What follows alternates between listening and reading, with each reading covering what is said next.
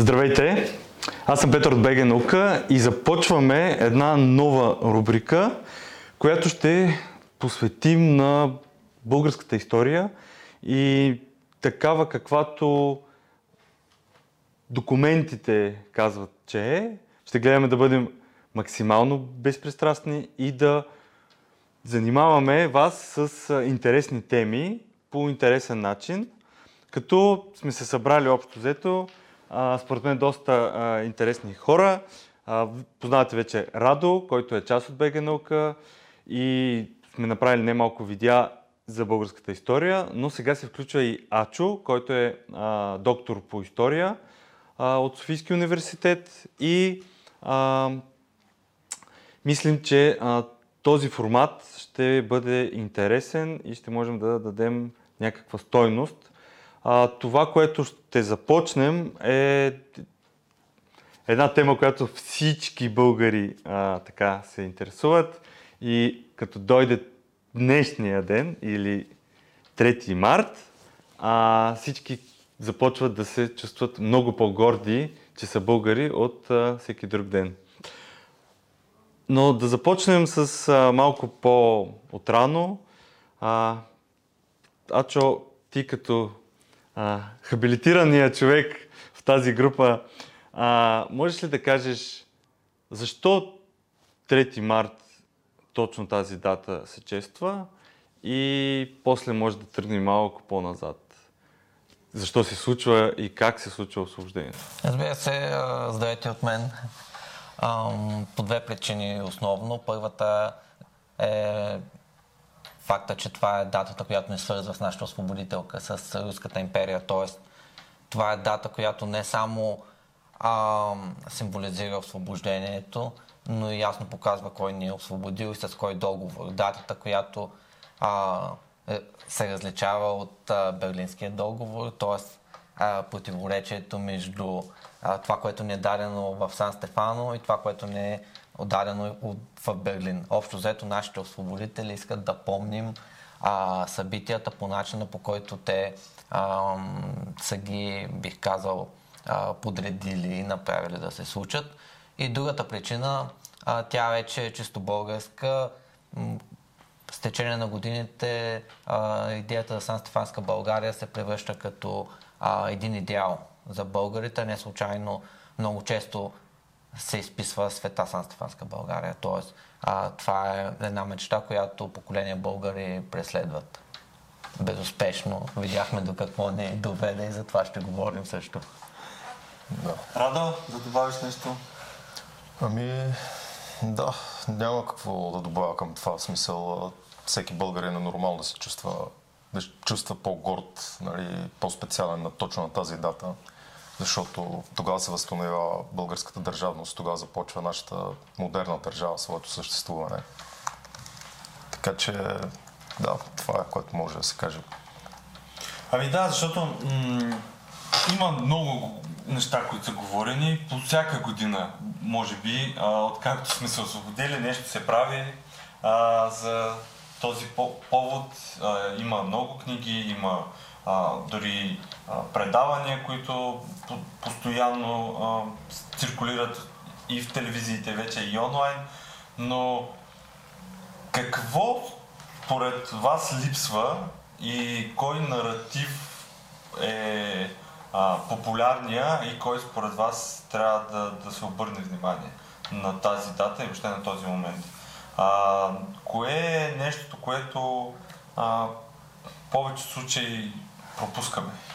Аз мисля, че пропускаме а, чисто човешката страна на войната. Това, че в а, не участват хора и, и те не са само а, тези, които водят военните действия. Това е мирното население, това са а, тези, които действат в тила като помощници а, на армията.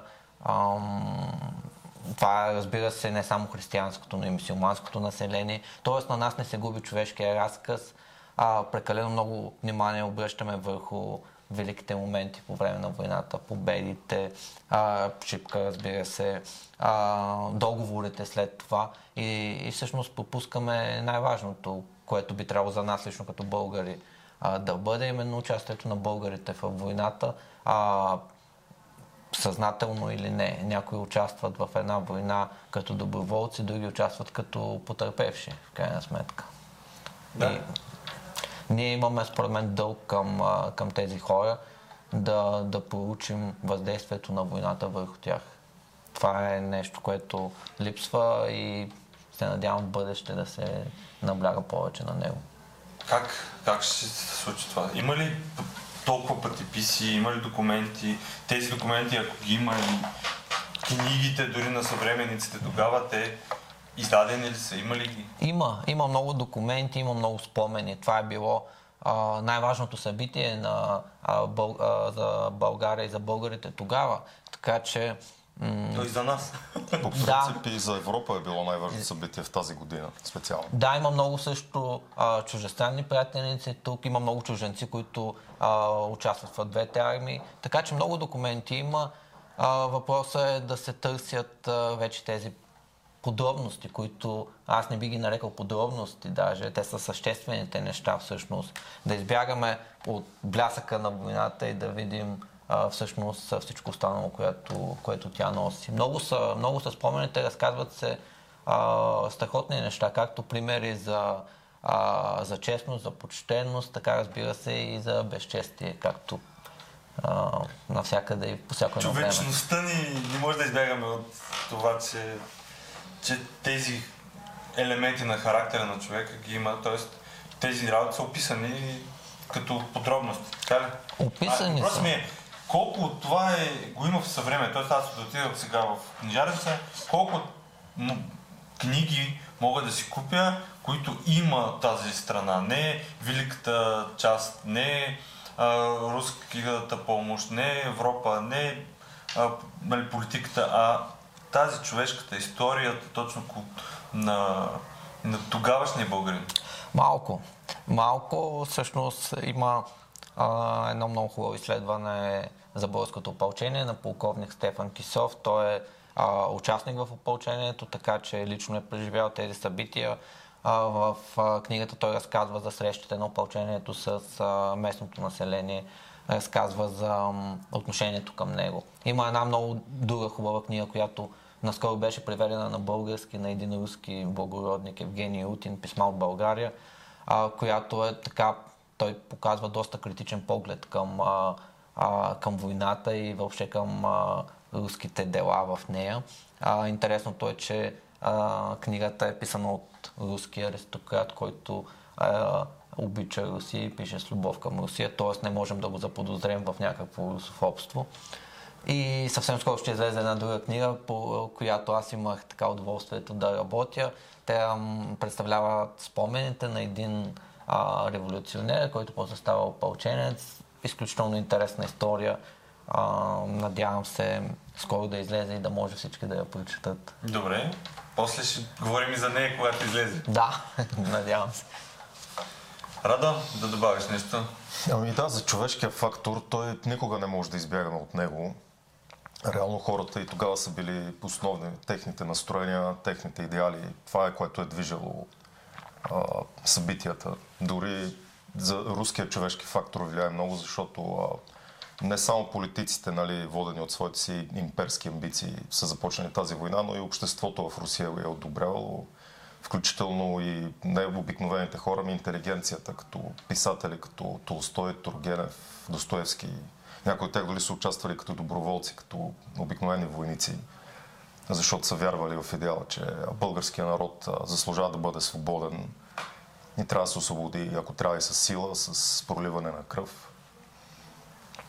Човешкият фактор всъщност влияе доста и по време на самата война. Нали, участието на българите Обикновено нали, сме свикнали да разглеждаме а, опълченците, те, които са нали, няколко хиляди души, не са чак толкова голяма сила, която да, да е преломния момент във войната, макар че когато в битките всичко е на кантар, всеки един човек е важен. Но те помагат по-скоро българите повече с логистика по време на войната.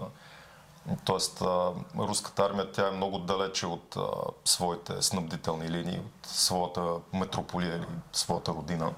Съответно, не могат да разчитат на доставки от Русия или от някакви близки съюзници и съответно местното население на, на собствен гърб взима издръжката на една огромна армия, над 100 хилядна.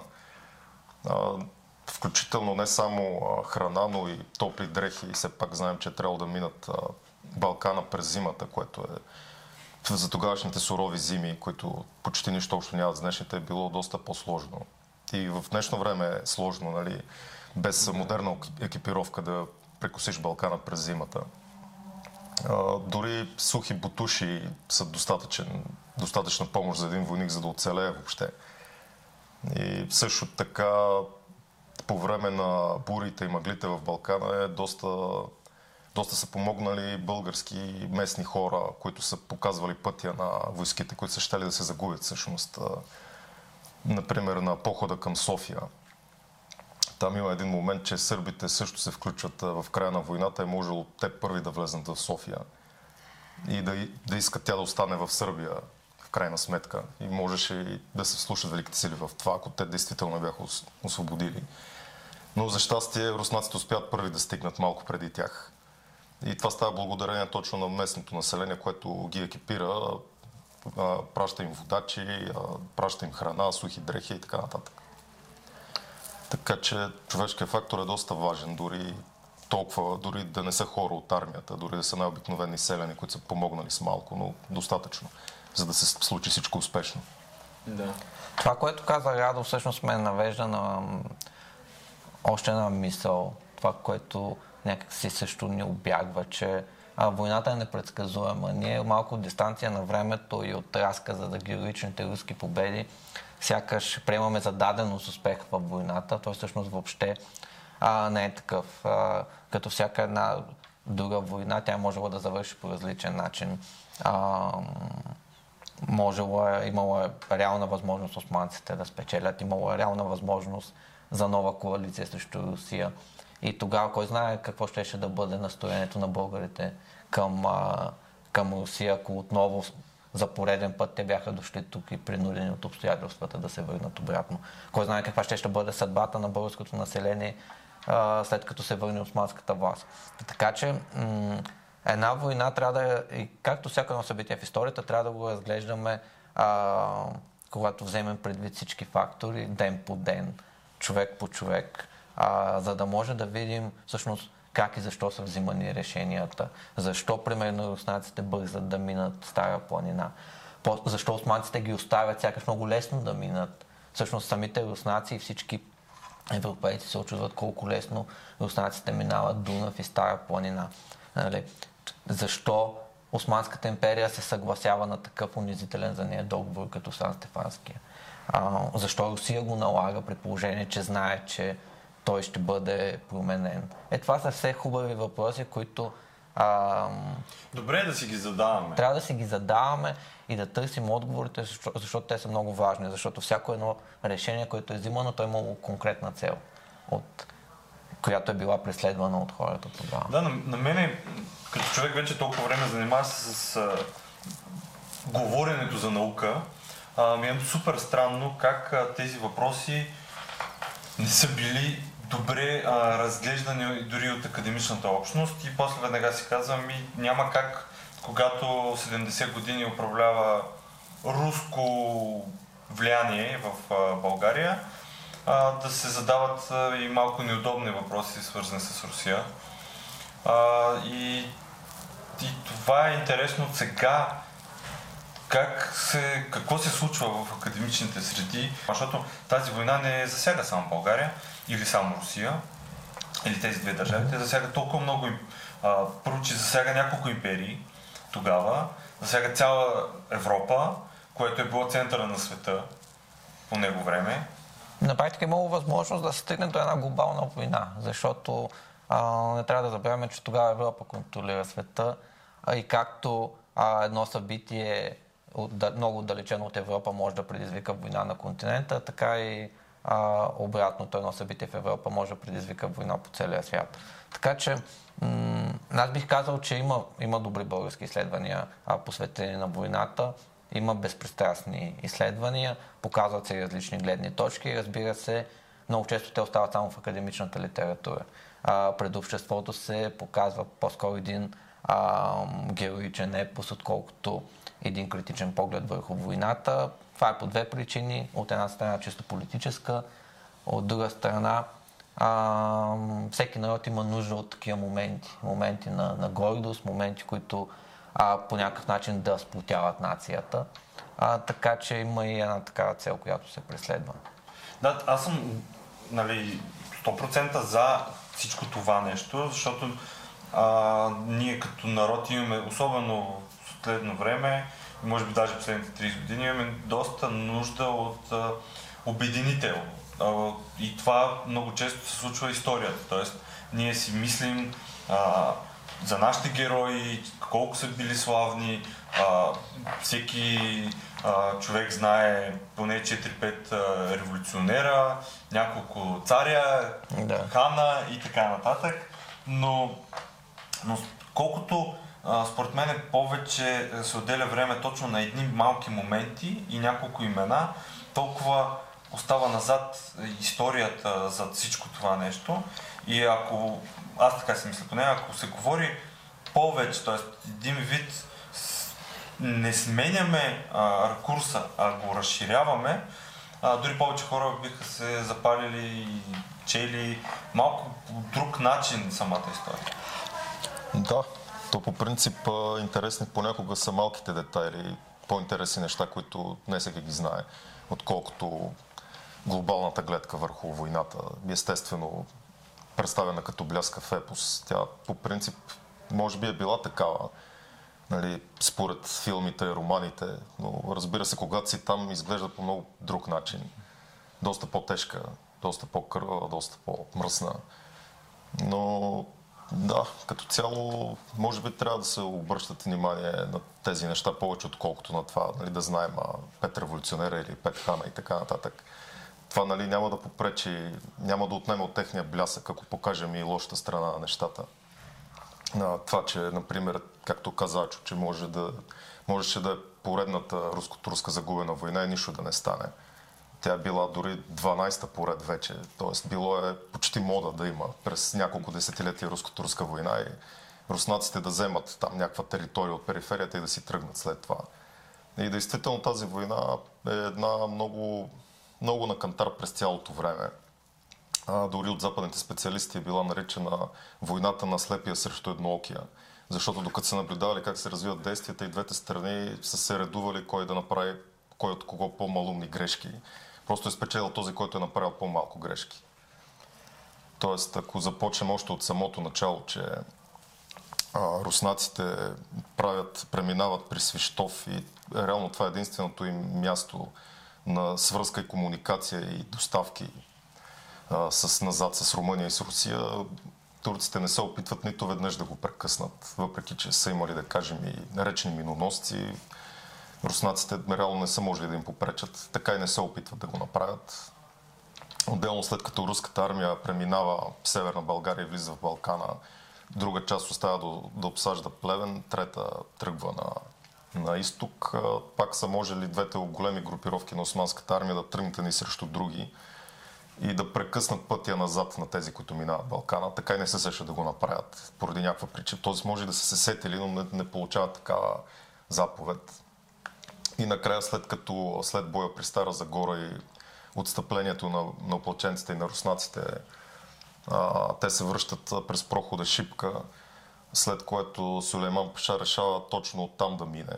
При положение, че а, от 8-те основни прохода на Стара планина, 6 са в ръцете на турците и те могат да минат спокойно през който си искат.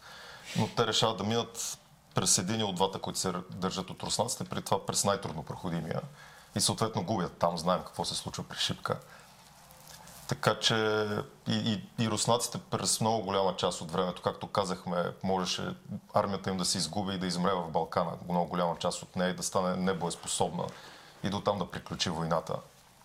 В много моменти всичко е висяло на косъм и е можело да пропадне. Тоест ние трябва много да се радваме, че сме имали такъв направо невероятен исторически шанс. В този момент всичко да се стече по благоприятен начин, така че нашата държава да се появи. Нали. Ние сме свикнали да гледаме решенията на Берлинския конгрес и да си казваме, че ето как ни разпърчетосаха тук, нали, не, не е било успешно. И напротив, доста успешно е станало всичко. Ние Доста естествено късмет е станало. и доста, доста голяма доза късмет с благоволение на великите сили. Всички ние сме свикнали тях да ги мразим, че винаги са били против нас и това не е вярно. България всъщност се появява на картата благодарение на решение на великите сили, на договорки между тях, на Цариградската конференция преди това. Вече е било решено, че ще има такава държава а, и че Русия ще изпълни това решение, заедно с съюзниците и Румъния, Сърбия и Черна гора също участват във войната. А, и по този начин България се появява. Естествено, още на Цареградската конференция е било решено, че няма да има, не трябва да е голяма славянска държава, просто защото не е стратегически изгодно за никой, освен за нас самите, но разбира се, ние дори не сме били фактор тогава, не сме били Да, никой не е държава. виждал. Така че, Никой не ни знае. да, и, и вече е било реално решено, ако ако бъде а, освободена, нали, да бъде разделена на две. Според първоначалния план, те са гледали а, а, картата на екзархията, както е била призната, която, както знаем, е дори по-голяма от Сан Стефанска България.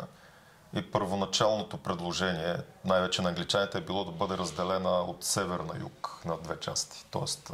горе-долу по ятовата граница което също е малко известен факт като цяло. Всички сме свикнали да гледаме картата на княжество България и източна Румелия, нали, както са разделени.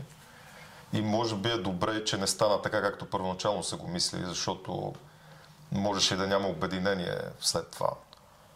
Така в източната половина ще да попаднат всички мюсюлмани, което означава, че ще да са близо половината от населението и може би, така демократично погледнато, половината от населението може би нямаше да иска да желая обединение, както е станало в реалната история, когато нали, в източна Тракия хората, в източна Румелия хората са били всички за. Така че общо взето стечението на обстоятелствата е било много благоприятно за нас, за да се освободим, за да имаме това, което в момента имаме. Но това е... А, взимам повод от това, което каза Радо за Цариградската конференция. Всъщност това е един от поводите, които карат Русия да влезе в войната. А, защото а, делението по вертикалата на а, източна и западна а, област всъщност поставя Русия пред един доста, доста теж, тежък избор, защото а, източната част, както каза и Радо, тя е населена с много повече мисиомани. Най-вероятно се очаква от западната част да отидат да избягат още повече. Тоест създава се едно а, мисиоманско ядро, което а, е на, така, на пътя на Русия към проливите. А, тоест, за Русия ще стане все по-трудно при една бъдеща война да достигне до там, защото да достигне до Цариград, защото трябва да мине през цялото това мисиоманско население, което няма да е посрещне а, доброжелателно. И всъщност тук е още нещо искам да кажа, че ако погледнем войната, ако погледнем българското участие, ако погледнем военните действия, а, ние трябва да, да кажем ясно, че най-вероятно, ако не беше българското население, Русия нямаше да спечели тази война. Тя печели на косъм а, и с подкрепата на българите, която подкрепа, да. тя остава малко в страни, а, но тя всъщност е решаваща. Това е продоволствието, това са разузнавачи, това са преводачи, това са а, хора, които по всякакъв начин, когато има нужда от тях, доброволно или не, помагат на руската армия и без нея те нямаше да се справят. Така че, а, когато си говорим за нашето освобождение, ние все пак трябва а, нали, да, да кажем ясно, че ние бяхме и играхме централна роля в него. И жертвите, които дават българите в тази война, които никой не си е направил труда да изчисли. Колко жертви са дали българите, не само в опълчението, ами и в мирното население при опожаряването на Стара Загора, кланетата на други места, в а, затворите умират стотици души.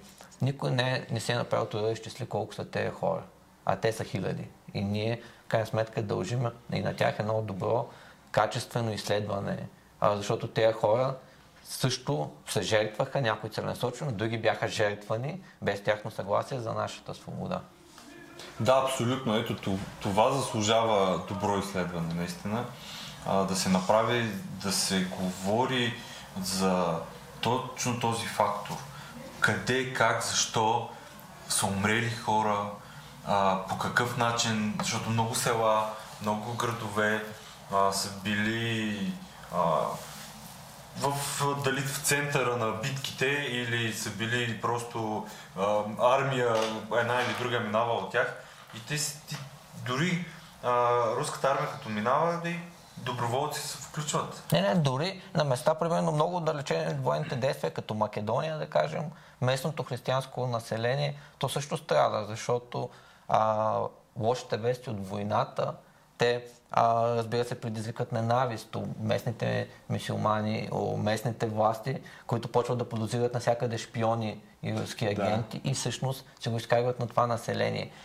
Разбира се, че последствията след това върху неосвободените земи са още по-лоши, защото всички тези мисиомански бежанци, те всъщност са заселени именно там, в Тракия и в Македония. И разбира се, тези хора, които са изгонени на сила от своята родина, а, нали, те не посещат с добри чувства българското население там. А, така че да, историята на войната не е само история на военните действия и на местата, където те са се Да. случили, ами историята почти на, на целите Балкани, защото тази война обхваща една голяма част от полуострова и ангажира много съседни държави и народи, включително и а, арменци, евреи, всички други народи, които населяват нашите Да, да, да, абсолютно. Да не говорим и нашите други съседи, като гърците, а, нали, Сърбия. А, всичко е било, ето спомена за, че и сърбите, и те навлизат, и те искат да си вземат да. нещо. Доста малко се обръща внимание на това, нали, гледа се руснаците, дори а, на това, че нали, руската армия е била многонационална, дори а, финландци са участвали в нея, вълшки българи, доброволци при това, поляци дори, половината Полша тогава е била част от Руската империя. Украинци. Украинци, Украинци. да. А, но също така и участието на Румъния, то е доста значително. В смисъл, над 50 хилядна армия румънска, това е голяма сила, която допринася доста при обсадата на Плевен, което са най-тежките боеве. А, и те всъщност, така ние румънците ги запомниха най-вече с това, че първо взимат северна Добруджа, а след това и южна.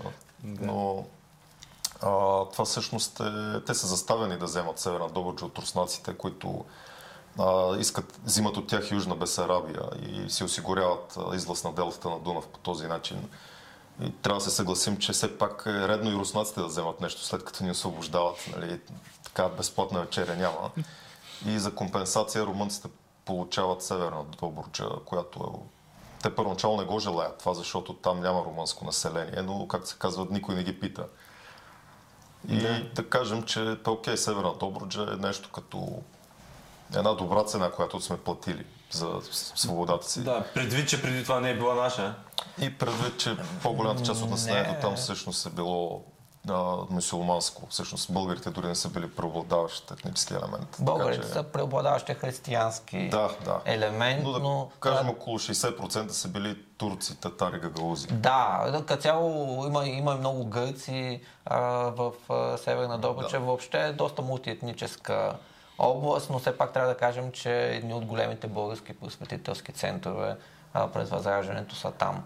А, и а, голяма част от българската интелигенция, която се включва след това в а, създаването на държавата, също е оттам. Тя се включва в армията, в политиката. Тоест, а, добруджанските българи, нека да не ги, да не ги забравяме. Въпреки, бе, че аз съм държавата ги забравя. Не, ние не ги забравяме.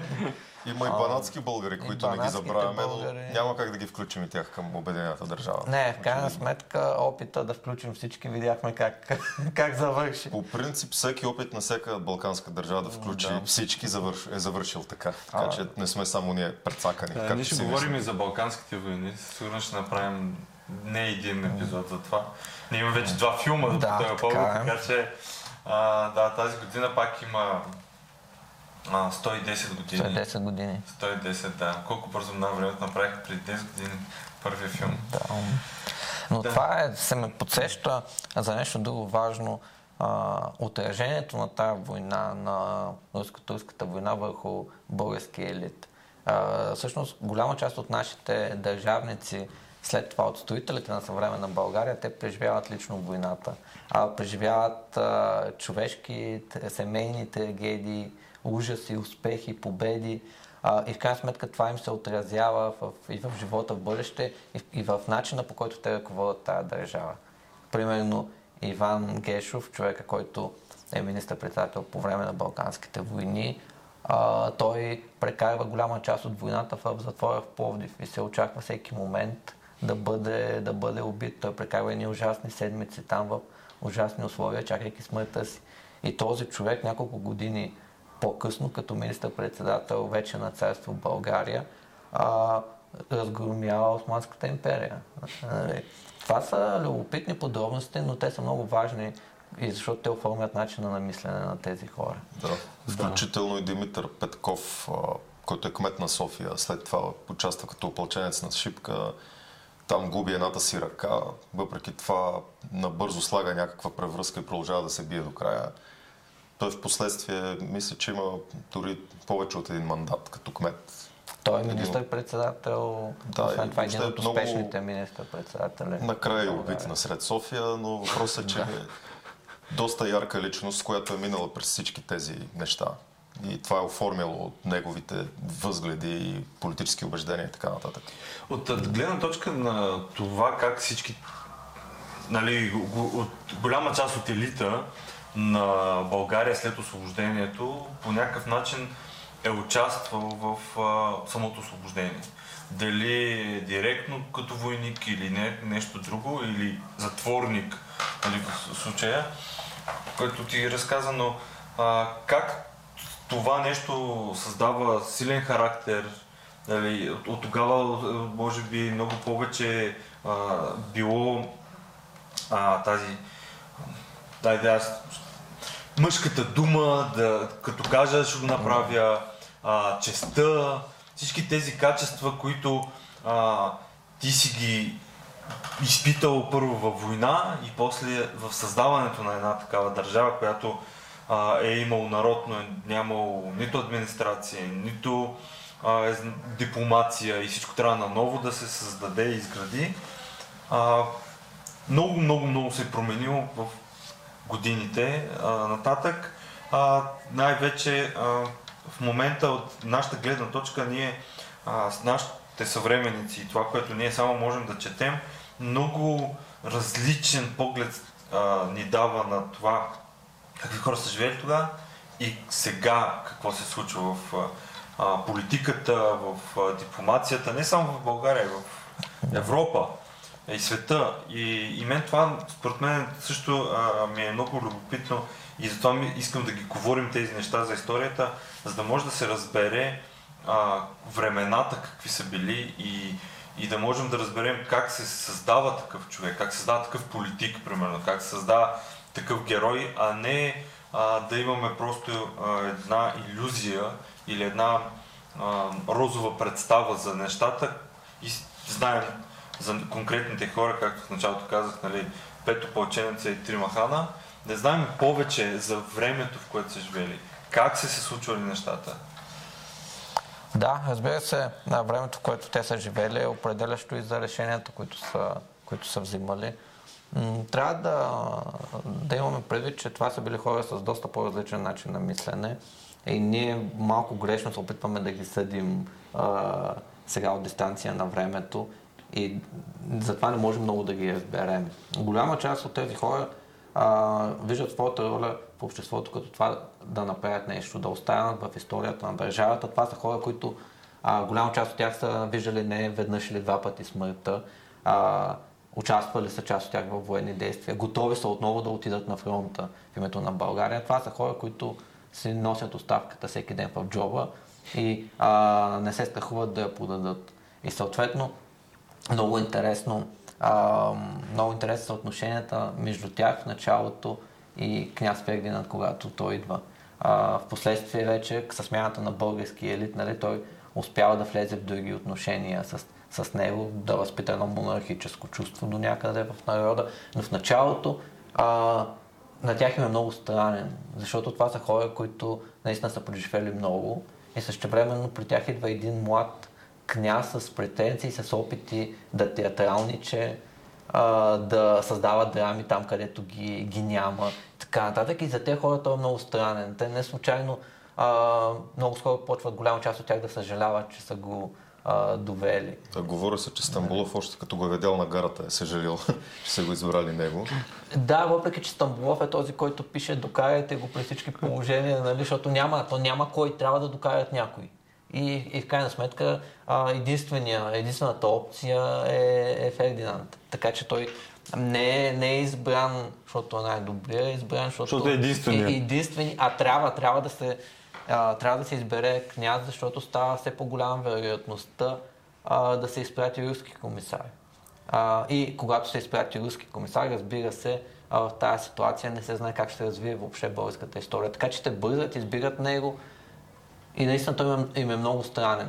Впоследствие обаче се вижда точно това, което ти каза, как със смяната на, на тези политици, преживели войната, преживели създаването на държавата, участвали в изграждането на основите, се променя въобще и политическата култура в, в обществото, променя се политическата среда, променят се отношенията между а, владетеля и партиите и се създава този личен режим, който в крайна сметка води и до катастрофата в а, войните.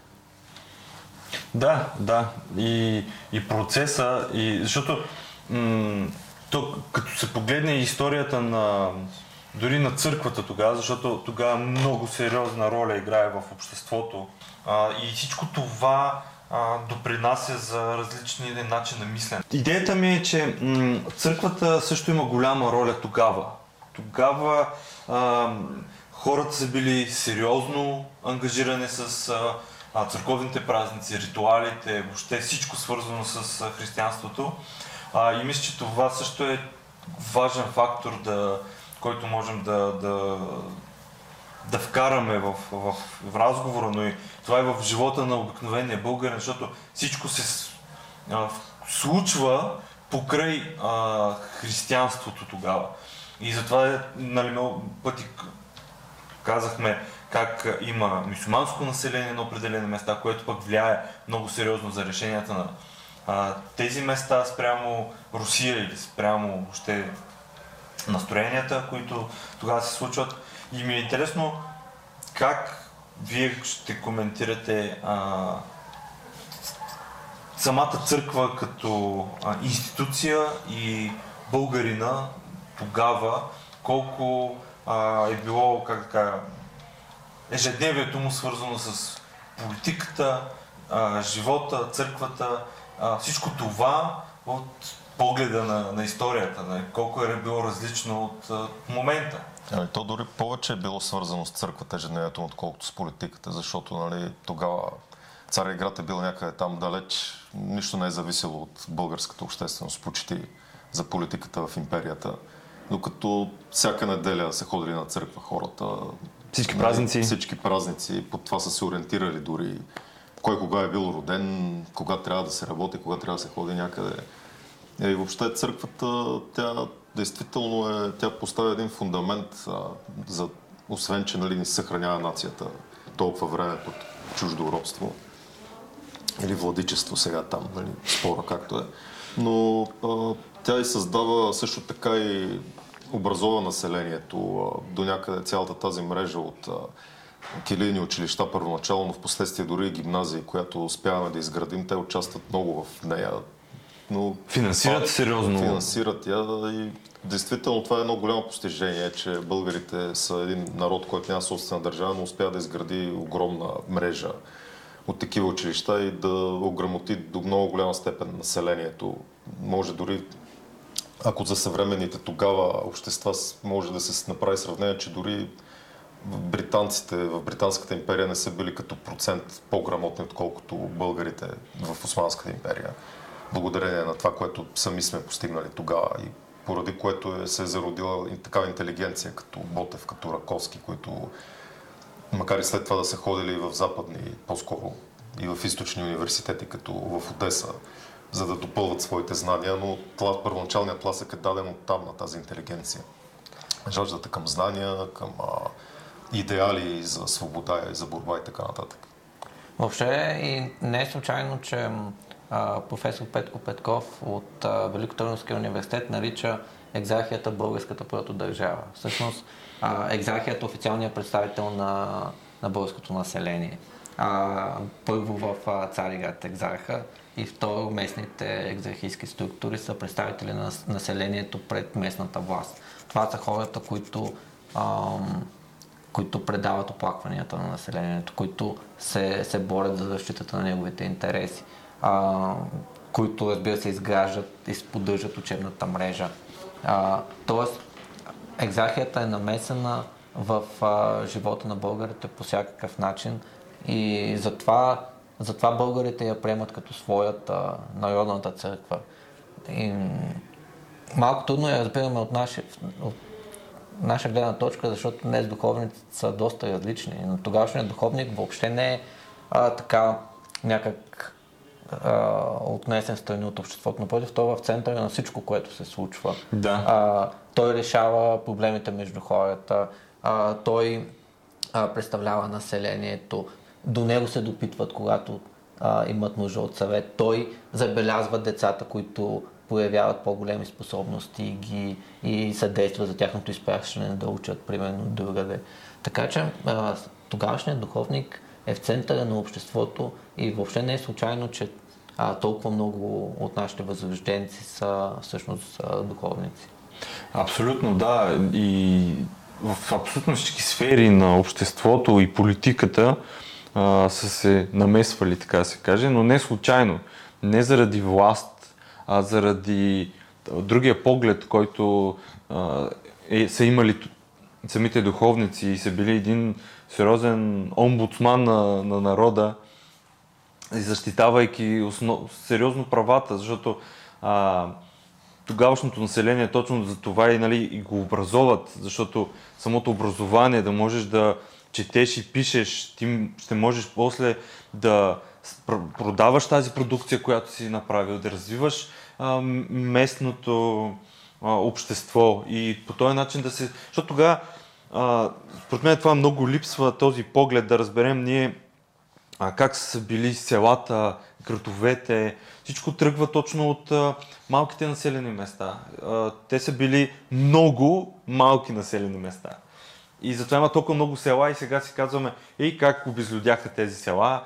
А, те са били тогава много, много, много села и градовете са били по-друг център на, на обществото. Но всичко идва от селата, самата продукция, храната, войниците, Да, разбира се, селото, а, селото е в основата на българското общество. Всъщност а, и затова българите са толкова привързани към своята земя и, и така а, с, а, с страст и, и стоицизъм и жертвоготовност я брянят. Не случайно а, ние нямаме чужди армии навлезли след военни действия на наша територия, дълбоко на наша територия, просто защото българите са готови на чудеса, чудеса от храброст, за да, я, за да бранят това, което, което имат. Именно това е тази връзка с, с, с селото, с земята, с, с стопанството, която а, се запазва доста дълго. В крайна сметка запазва се чак до Втората световна война. Да, да. И, и това, разбира се, създава един друг морал, един друг тип отношения а, между хората, а, които живеят в по-малки общности, а, които а, са в постоянен контакт помежду си и които в крайна сметка а, си помагат взаимно, за да се справят с общите проблеми и предизвикателства. Да, да, да допълниш нещо. За хората. И селата. Селата. Ами да, то реално всички, всички излизаме от селата, дори и тези, които се считат за стара градска аристокрация, пак преди освобождението са излезли от селата.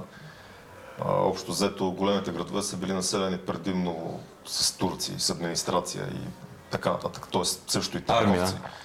Да, имало е българи, които са били по-скоро търговци и занаячи, но те като цяло и те са идвали от селата или са се заселили там в последно време. Така че общо взето гръбнака на нацията, той идва от почти изцяло от селата. Ние дори преди Балканските войни сме все още 90% от населението е живело по селата. Така че и тази култура, да, и връзката на човека с земята и неговата собственост, обработването на земята, грижата за имота, това е достатъчно голям мотив, за да браниш нещо, включително и после през Междусъюзническата война, когато сме нападнати от всички, те успяват да удържат а, успяват да удържат и гърците и сърбите с последни сили, да не успеят да влезнат в старите предели на страната.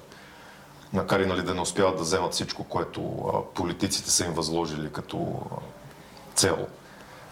Така че, да, реално всички ние излизаме от селата и може да сме претърпяли някаква метаморфоза, даже доста голяма в сравнение с сегашните хора, но тогава, тогавашният менталитет се е изграждал там, извън големия град.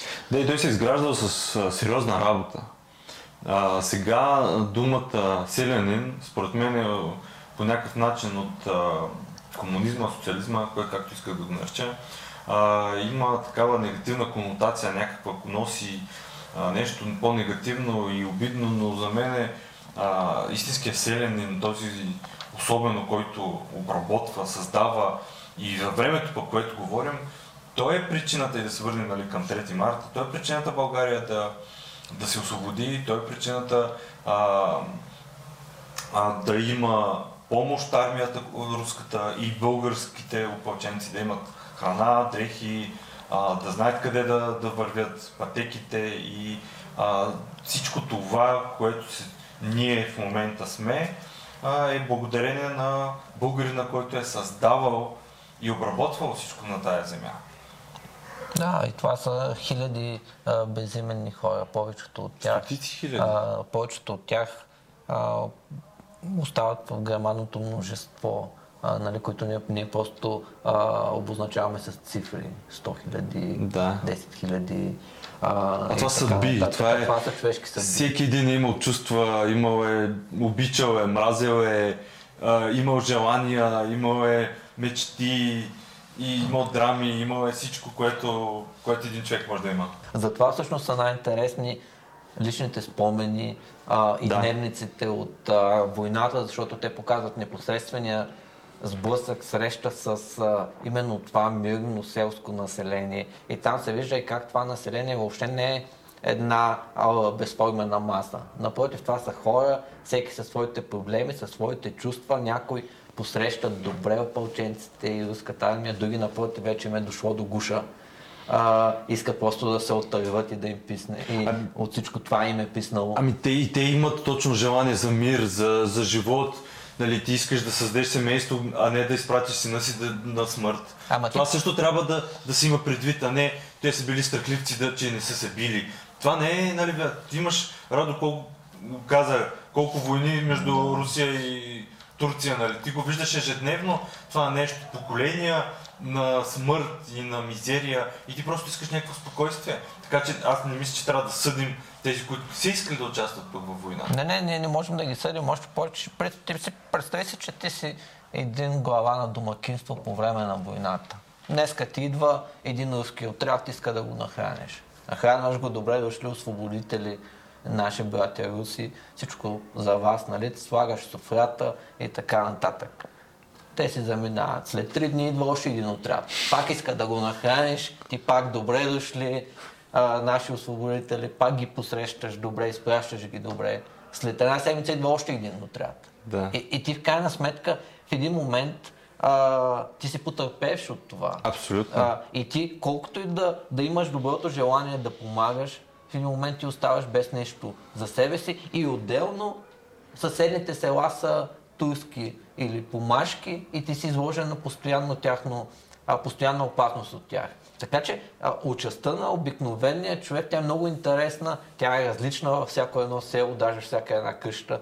И а, ние не можем просто да, да съдим тези хора, както обичаме да казваме, някои хора обичат да казват, нали, българското население нали, не направи достатъчно. Напротив, то направи страшно напротив, много. Напротив. Аз мисля, че благодарение точно на населението а, и точно пак казвам, тези селяни, които обработват земята, които създават продукцията, които а, раждат а, синове и дъщери за България, те са гръбнака на освобождението и въобще на нас, ние да сме тук в момента, да сме си в нали, студио в София Тех Парк, да. има този Тех Парк, да има тая София, да има всичко това нещо и да ние да говорим.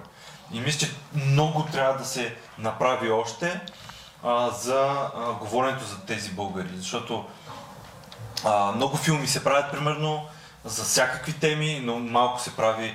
Е, българина обича да прави филм за, с много драма. Да.